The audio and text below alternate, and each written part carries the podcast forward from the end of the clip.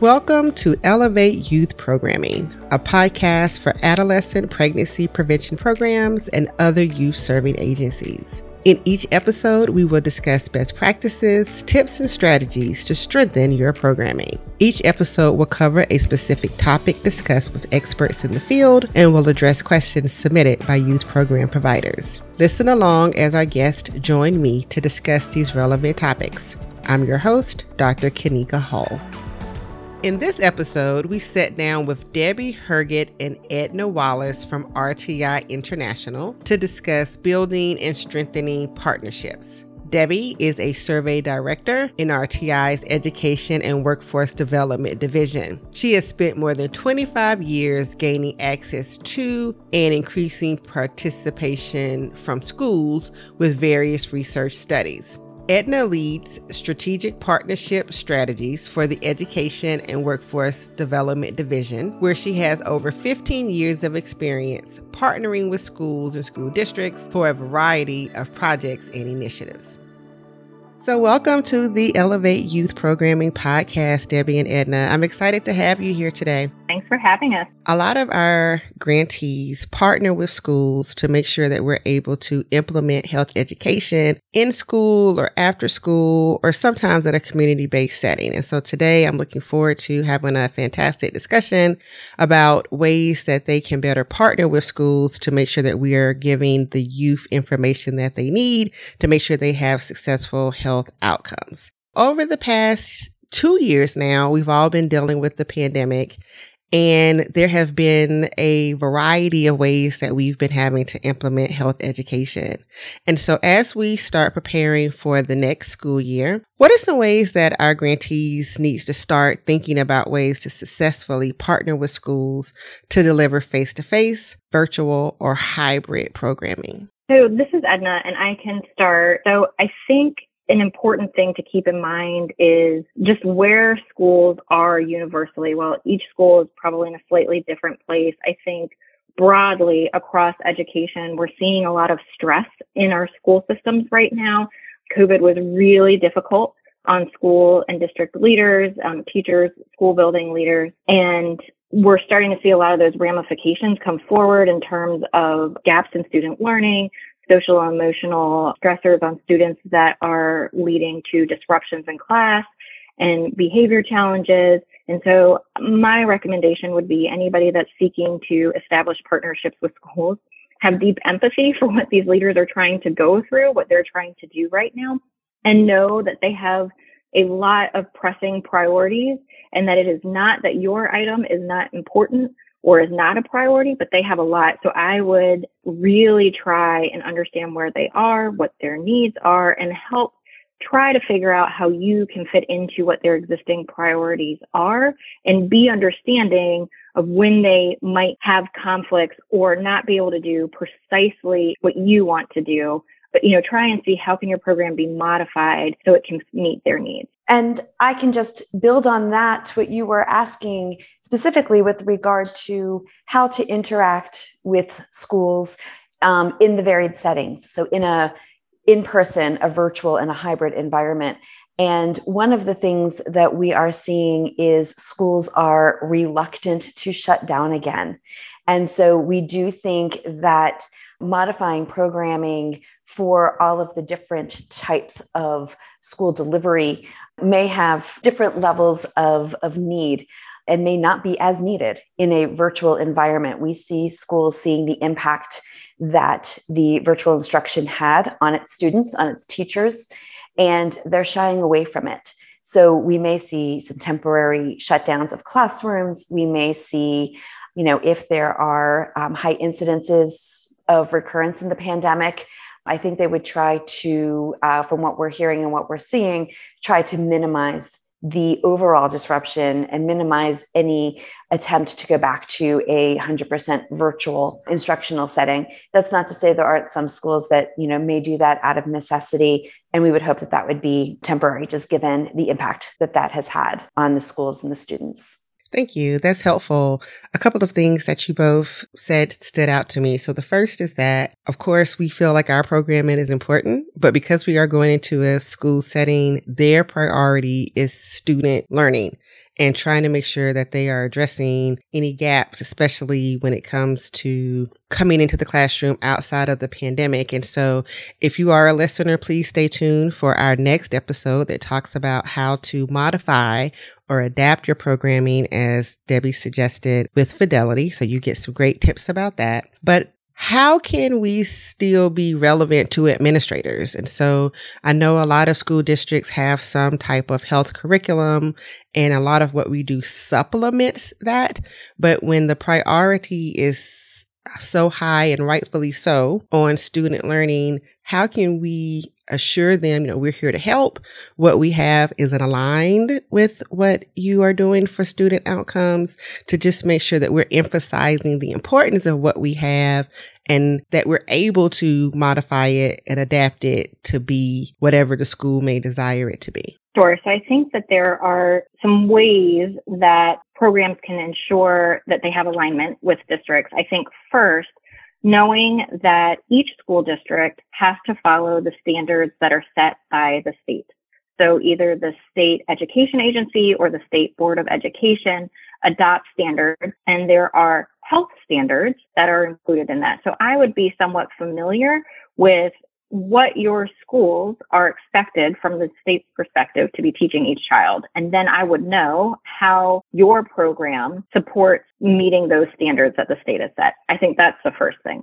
The second thing is once those standards are set, it is up to each district to then determine what curriculum they are going to use. So what are those reading materials, resources that they're going to use to teach students that then meet those standards? So if you can and are able, and those, these are usually public documents that you can find on district websites that list the curriculum that they use. Typically, you can find it. I would look to see what materials they are using to meet their health standards. And so, Edna, I, I fully agree with everything that you said. And so I will take the response in a slightly different direction. And that is how do you get in with that content area? Because I think that you know you're right. How do you adapt your curriculum to what the school already needs to do? How do you make yourself relevant there? But then the other issue is getting in the door when these schools and the school staff are very overburdened with a wealth of things that they need to cover throughout the day throughout the weeks. And so we're finding that teachers are very overwhelmed that they are covering for other teachers. There's a lot of teacher shortage that is happening in the schools. So, one of the ways to really partner with the schools is to provide an opportunity for a shared delivery in such a way that we take the burden off of the teachers. But if we can come in and deliver on behalf of the teachers, allowing the teachers time to either cover other classes, to have those planning periods that they're sorely lacking right now. Basically, you know, it's more of a give than a take. It's the more we ask schools to do, the more stress they feel. But the more that we can put this on them as a way that we can help, a way that we can take on the delivery, a way that you know really minimizes their burden that is another way to help get in the door and and get that partnership across so two things that you mentioned debbie and edna stood out to me the first is being able to deliver right? So giving teachers an opportunity to do other things. And as health educators, we deliver the information. And the other is being sensitive to aligning what we have to offer with the current curriculum. So given the recent focus on what is taught in the classroom, and the fact that we are covering what is perceived as sensitive information. What kind of conversations should we be having and how should we be planning and thinking to approach schools that allow for a transparent and productive partnership?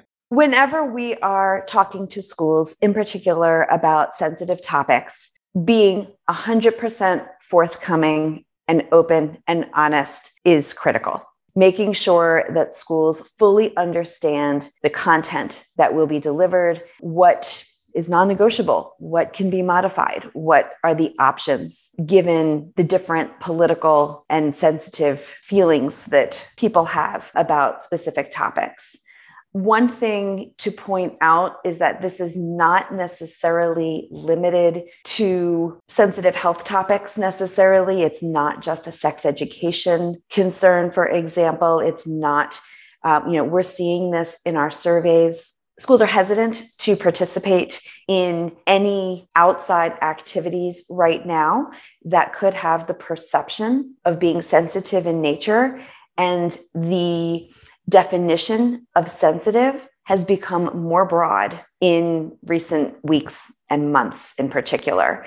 Mm. And so this is not an area that is unique to what our grantees are trying to accomplish but this is something that people are seeing across the board and even within schools as schools try to navigate you know what they've been teaching for years with what is now considered acceptable to the masses. And by the masses, I mean, even if it's a vocal minority, there are a number of people who are leading the narrative and it's causing people to take caution. Yeah, I agree with what Debbie said. I mean, there are things that we have done in the past, like student perception surveys, that are a really valuable tool that are now considered to be more controversial and schools and districts are limiting their use. So I 100% echo that it is not um, limited to just the work that you are trying to advance. We're seeing this across the board on a number of different fronts. And I echo what Debbie said about trying to be as transparent as possible. I think one of the things that you really want to avoid, which would really break down trust, is if you catch your school or district partner off guard by something that they are not aware of that's in your curriculum or your program. So I would certainly be as transparent as I possibly could. Um, I would certainly highlight for them. I would be very proactive and I would highlight for them possible areas that could be concerning for some. And I would certainly listen to their perspective around what could work and what could be problematic within their school context. Do know that schools serve very different constituents. And some things, even within the same district, might be acceptable in one school and not acceptable in another. And I would really trust your partners to help guide you and shape your program so that it can meet the needs of that school. I definitely understand that your programs are evidence based and that you have to stick to the research on what works. And, and that's why you're a part of this program. But if there are any modifications that you can make to meet your local school context, I think that that would be very helpful. I think that's key to partnership, right? We're bringing a certain expertise. The school has certain expertise. We have to find a way to make it meet. So let your partner lead you to make sure that you're doing what is best for the youth in their district. As a former classroom teacher, I taught high school for a couple of years before I moved to doing research. And I remember my very first sexual health education grant, I actually had to go in front of the school board in an open meeting and go through the entire curriculum. And we went line by line with some of the text and saying, across this out. This will not work for our district replace it with this, but that was helpful, right? So I was able to be sure that I was able to get my foot in the door. Like Debbie said, that's important. Get in. And until you build that trust, you may be limited with some of the things that you're able to do. So you maintain fidelity as much as you can. And once that trust is built and that transparency, I know over the four years of my grant, I started with no condom demonstration. Certain terms couldn't be used. But after two years of working in the district, the parents trusted me the district trusted me. And so the reins loosened a little bit. so I was able to include more content. And so I think that's very important. Meeting your stakeholders where they are to make sure that everybody gets out of the partnership what they need, especially the young people. So something else that you mentioned about empathy for schools. I know that everyone has their goal and our goal is to get in the school and provide education. But the goal right now for schools are almost survival because you're coming after the pandemic. You're trying to make sure that students have their basic educational needs met. As Debbie said, teachers are already strained. The idea of having to accommodate one more thing is a lot for everyone right now. So, what are some ways that we can show empathy for schools and educators and administrators to make the partnership a little bit easier to get our foot in the door? A lot of it is in terms of just the narrative, the discussions that you're having with the school. It's treading lightly. It's coming in and having the discussions, leading with the how are you? How is the school coping? You know, what are your needs before the ask for the partnership, kind of setting that stage before you are saying, this is the program that we would like to bring to the schools. One of the things that schools really look for is what is the burden of what you are asking and what is the direct benefit? That goes back to one of the things that I had said earlier in terms of how is the delivery going to happen? Is it possible for the grantee to come in and conduct that delivery? Does that free up the school in some way? Are there other ways, other tools, other resources that the grantee might have to provide supports to the schools? So I think it really is, as Edna mentioned, every school is different. What they're facing, what they're coming back to post pandemic is different.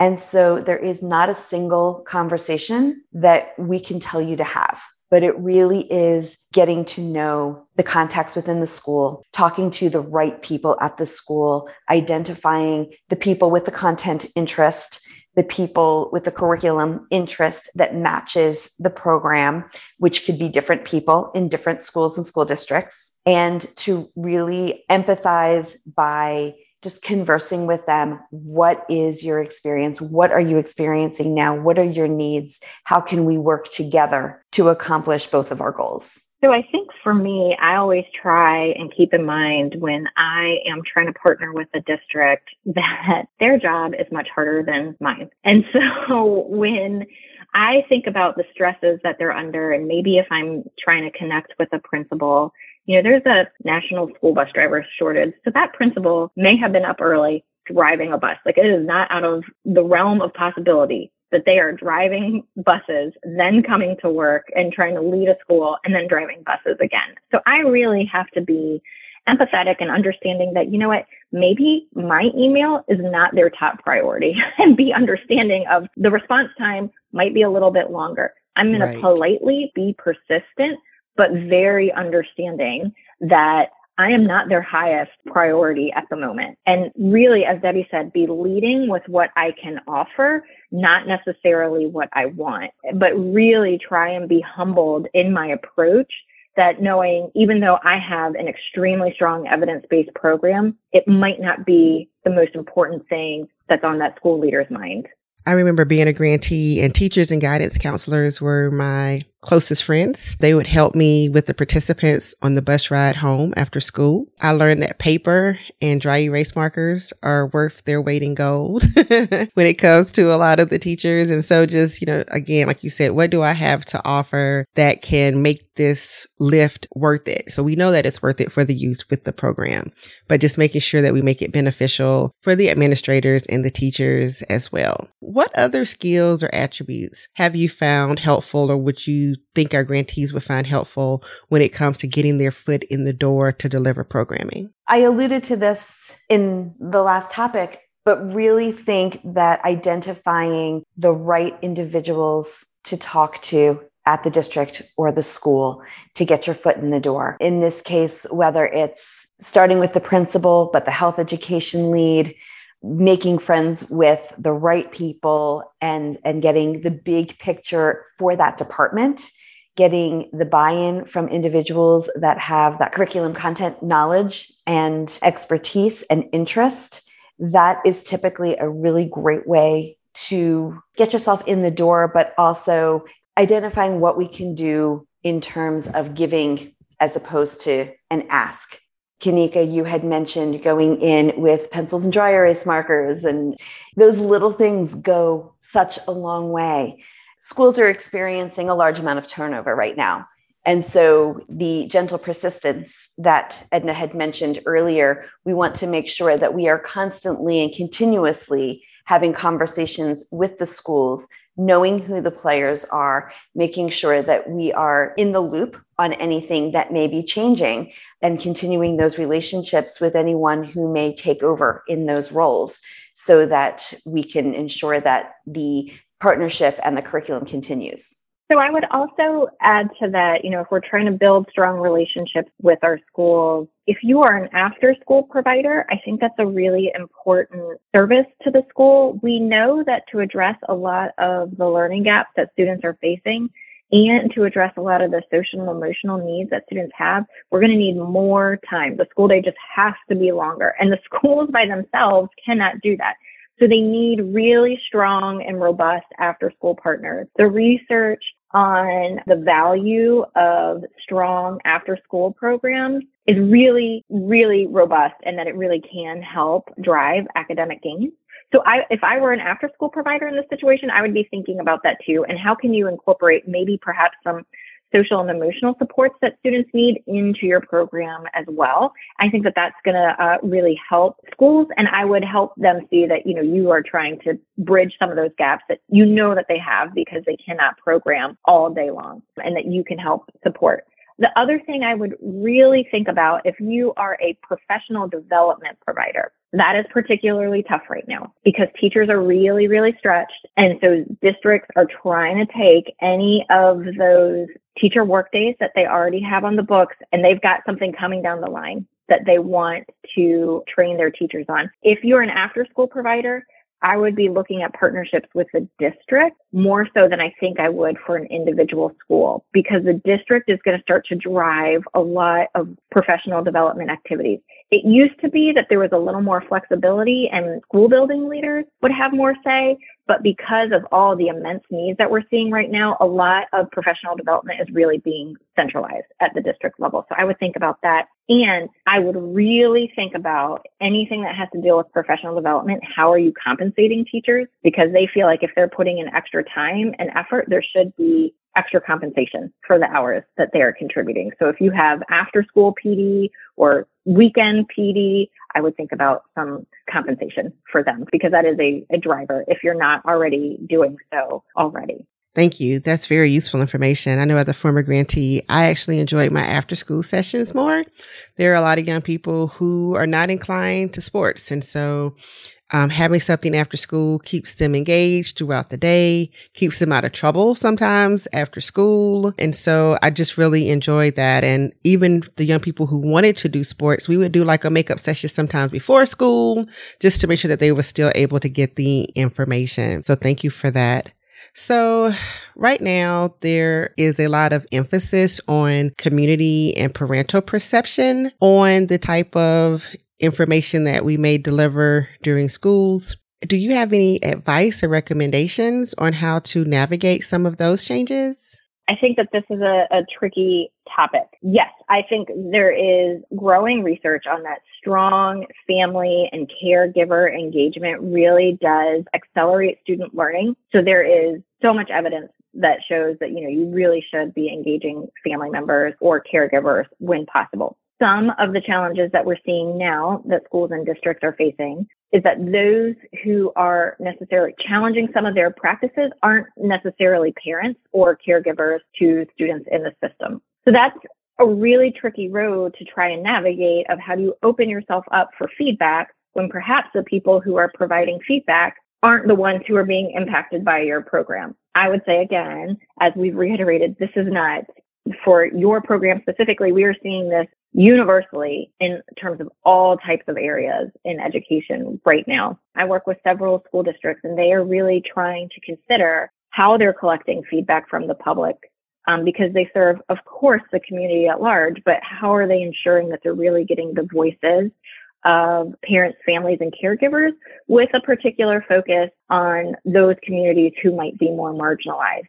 So I would offer if you have any suggestions to schools on how to reach out to families, I would really offer those. I love working with schools. They tend not to be the best at parent and um, community engagement. They just aren't. They have, you know, so many other things on their plate. So I actually think that that is something, if you feel that you have a um, really strong connection to families and caregivers, and you can offer that as a resource, I actually think that that's a really strong offering for schools. So I think that what you said, we think it's just us because there's been so much emphasis right now and it's such a hot topic around reproductive health and the health education that we provide. But as Debbie said, the phrase sensitive information or tough information is much broader now. And so I think we hone in on what impacts us, not necessarily thinking that not only is it impacting us, it's impacting the schools and then some. And so when we come with our questions or we're coming to partner, we may not at that time be the highest priority in the grand scheme of things. So I think that's very helpful for our listeners to realize it's not us. It's a tough time for everyone, and we have to find the best way to partner. So, with that said, what are some key barriers that we should be thinking about when it comes to partners not saying yes. So we talked about staff shortages. We talked about competing priorities. We talked about the varying legislation, not just that that impacts us, that has to be incorporated and thought about from the school side. So that when we come with what we have to offer and provide, it's not seen as a burden, but it's seen as a beneficial partnership. But I think you have to think about this isn't necessarily a barrier, but it's really more of what are the incentives for schools? So what are they incentivized to do? Um, I think in many, many states are accountability grades. Are letter grades that are given to schools. And those are really drivers of what schools pay attention to. Oftentimes it's test scores that are the biggest factor. But, you know, in some states, they do have really comprehensive systems for reviewing schools. So things such as attendance, chronic absenteeism could be included. And if you have a really robust after school program that has been showing results in improving absenteeism, which a lot of times after school programs can do, and you're in a state that is one of the factors that schools are graded on, I would lift stuff like that to show, you know, how I am being helpful you know, I think really just knowing what are the incentives and what are the drivers for school. And oftentimes it's just public accountability models. I absolutely agree with that. We could sit here and list a myriad of challenges that schools are facing right now and it's not necessarily the area of focus. We know that they're facing turnover. We know that they're facing disciplinary challenges with the students. We know that the students are catching up after a long period of time outside of school or in a different school environment.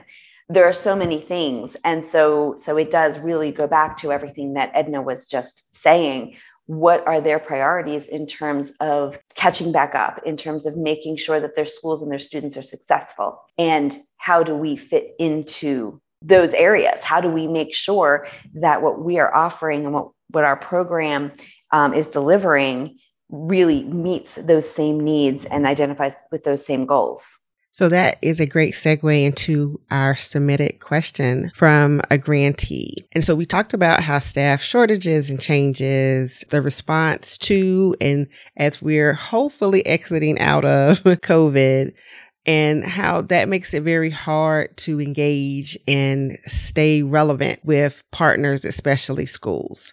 And so you've given us some ideas about reconnecting and revigorating those partnerships. But just based on our conversation today, it's evident that what a lot of us use, which is that email, is not probably the best way to get on someone's radar. So what would you suggest would be a good way to reconnect with a partner or seek out new partners just to make sure that we are able to get on their radar? I'm not sure exactly where the grantees are in relation to where the schools are that they would like to serve. The extent to which face to face interaction can happen, there are definite benefits to that in terms of not only building those relationships, but also, in all honesty, it's easier to say no when you are behind email when you are on the telephone, when you are not in somebody's face, when you are not so right true. there in front of them. And you're going to make more headway if you are there in person if that is a possibility. We know that's not going to be possible everywhere, but to the extent that it is, I would strongly recommend it. So I still use email a lot to com- I mean it's the most efficient way to communicate with folks, but I like to if I'm emailing somebody new, make that email as warm as possible. So I would really if I'm trying to expand really think about do I have a teacher advocate maybe in another school or a principal advocate in another school that can make that warm introduction to me over email just so that there is somebody else that is advocating for me in my program so I don't have to necessarily do it. So I, I, would really try and think about who are those established relationships you already have, because you already have some, and who can make those warm introductions to you or bridges for you to where you want to go. Thank you. This has been excellent information. I've enjoyed our conversation. As we wrap up, are there any key takeaways or last minute thoughts that you would like to leave for our listeners? Gosh, I mean, I think it's just keep going. Like, I know how hard it is to partner with schools right now. It's really, really hard. And they really need all the support that they can get. And, and I would like to leave you with I know we've talked a lot about what school priorities are. I don't think I know a school district or a school building leader who doesn't think this type of work is important and necessary. They really do. But I try and think about um, it as being, you know, a, a working mom as well. Like there are only so many things I can get to in the day, and I'm doing my best to get to all of them. But I'm not 100% sure I've done everything I need to do. But I, you know, I'm doing my best, and they are doing their best. So it is not that they don't find your program valuable or they, they can't see why kids would need it. They're just trying to feed the closest alligator that's in front of them and take care of like the the most urgent things that are on fire. And so, you know, I really don't want to leave this conversation with you thinking that we don't think that school folks will find your programs important. I really think they do. I really think they know it. It's just they just have very little capacity. And Edna, you took the words out of my mouth and I couldn't have said it any better. So thank you for that. Well, thank you both. This has been great information, and I'm sure our listeners will find a lot of things that they can use to strengthen, reinvigorate, and get their foot in the door for partnership with schools. Thank you for having us. If you enjoyed today's conversation, be sure to like and follow Elevate Youth Programming on your podcast platform of choice. For information on today's topic and resources in adolescent pregnancy prevention, visit the exchange at teenpregnancy.acf.hhs.gov. The Elevate Youth Programming Podcast is funded by the Family and Youth Services Bureau. The content in each episode is not the opinion of FYSB, nor is training and technical assistance contractors. I'm Kanika Hall, and this has been another episode of Elevate Youth Programming.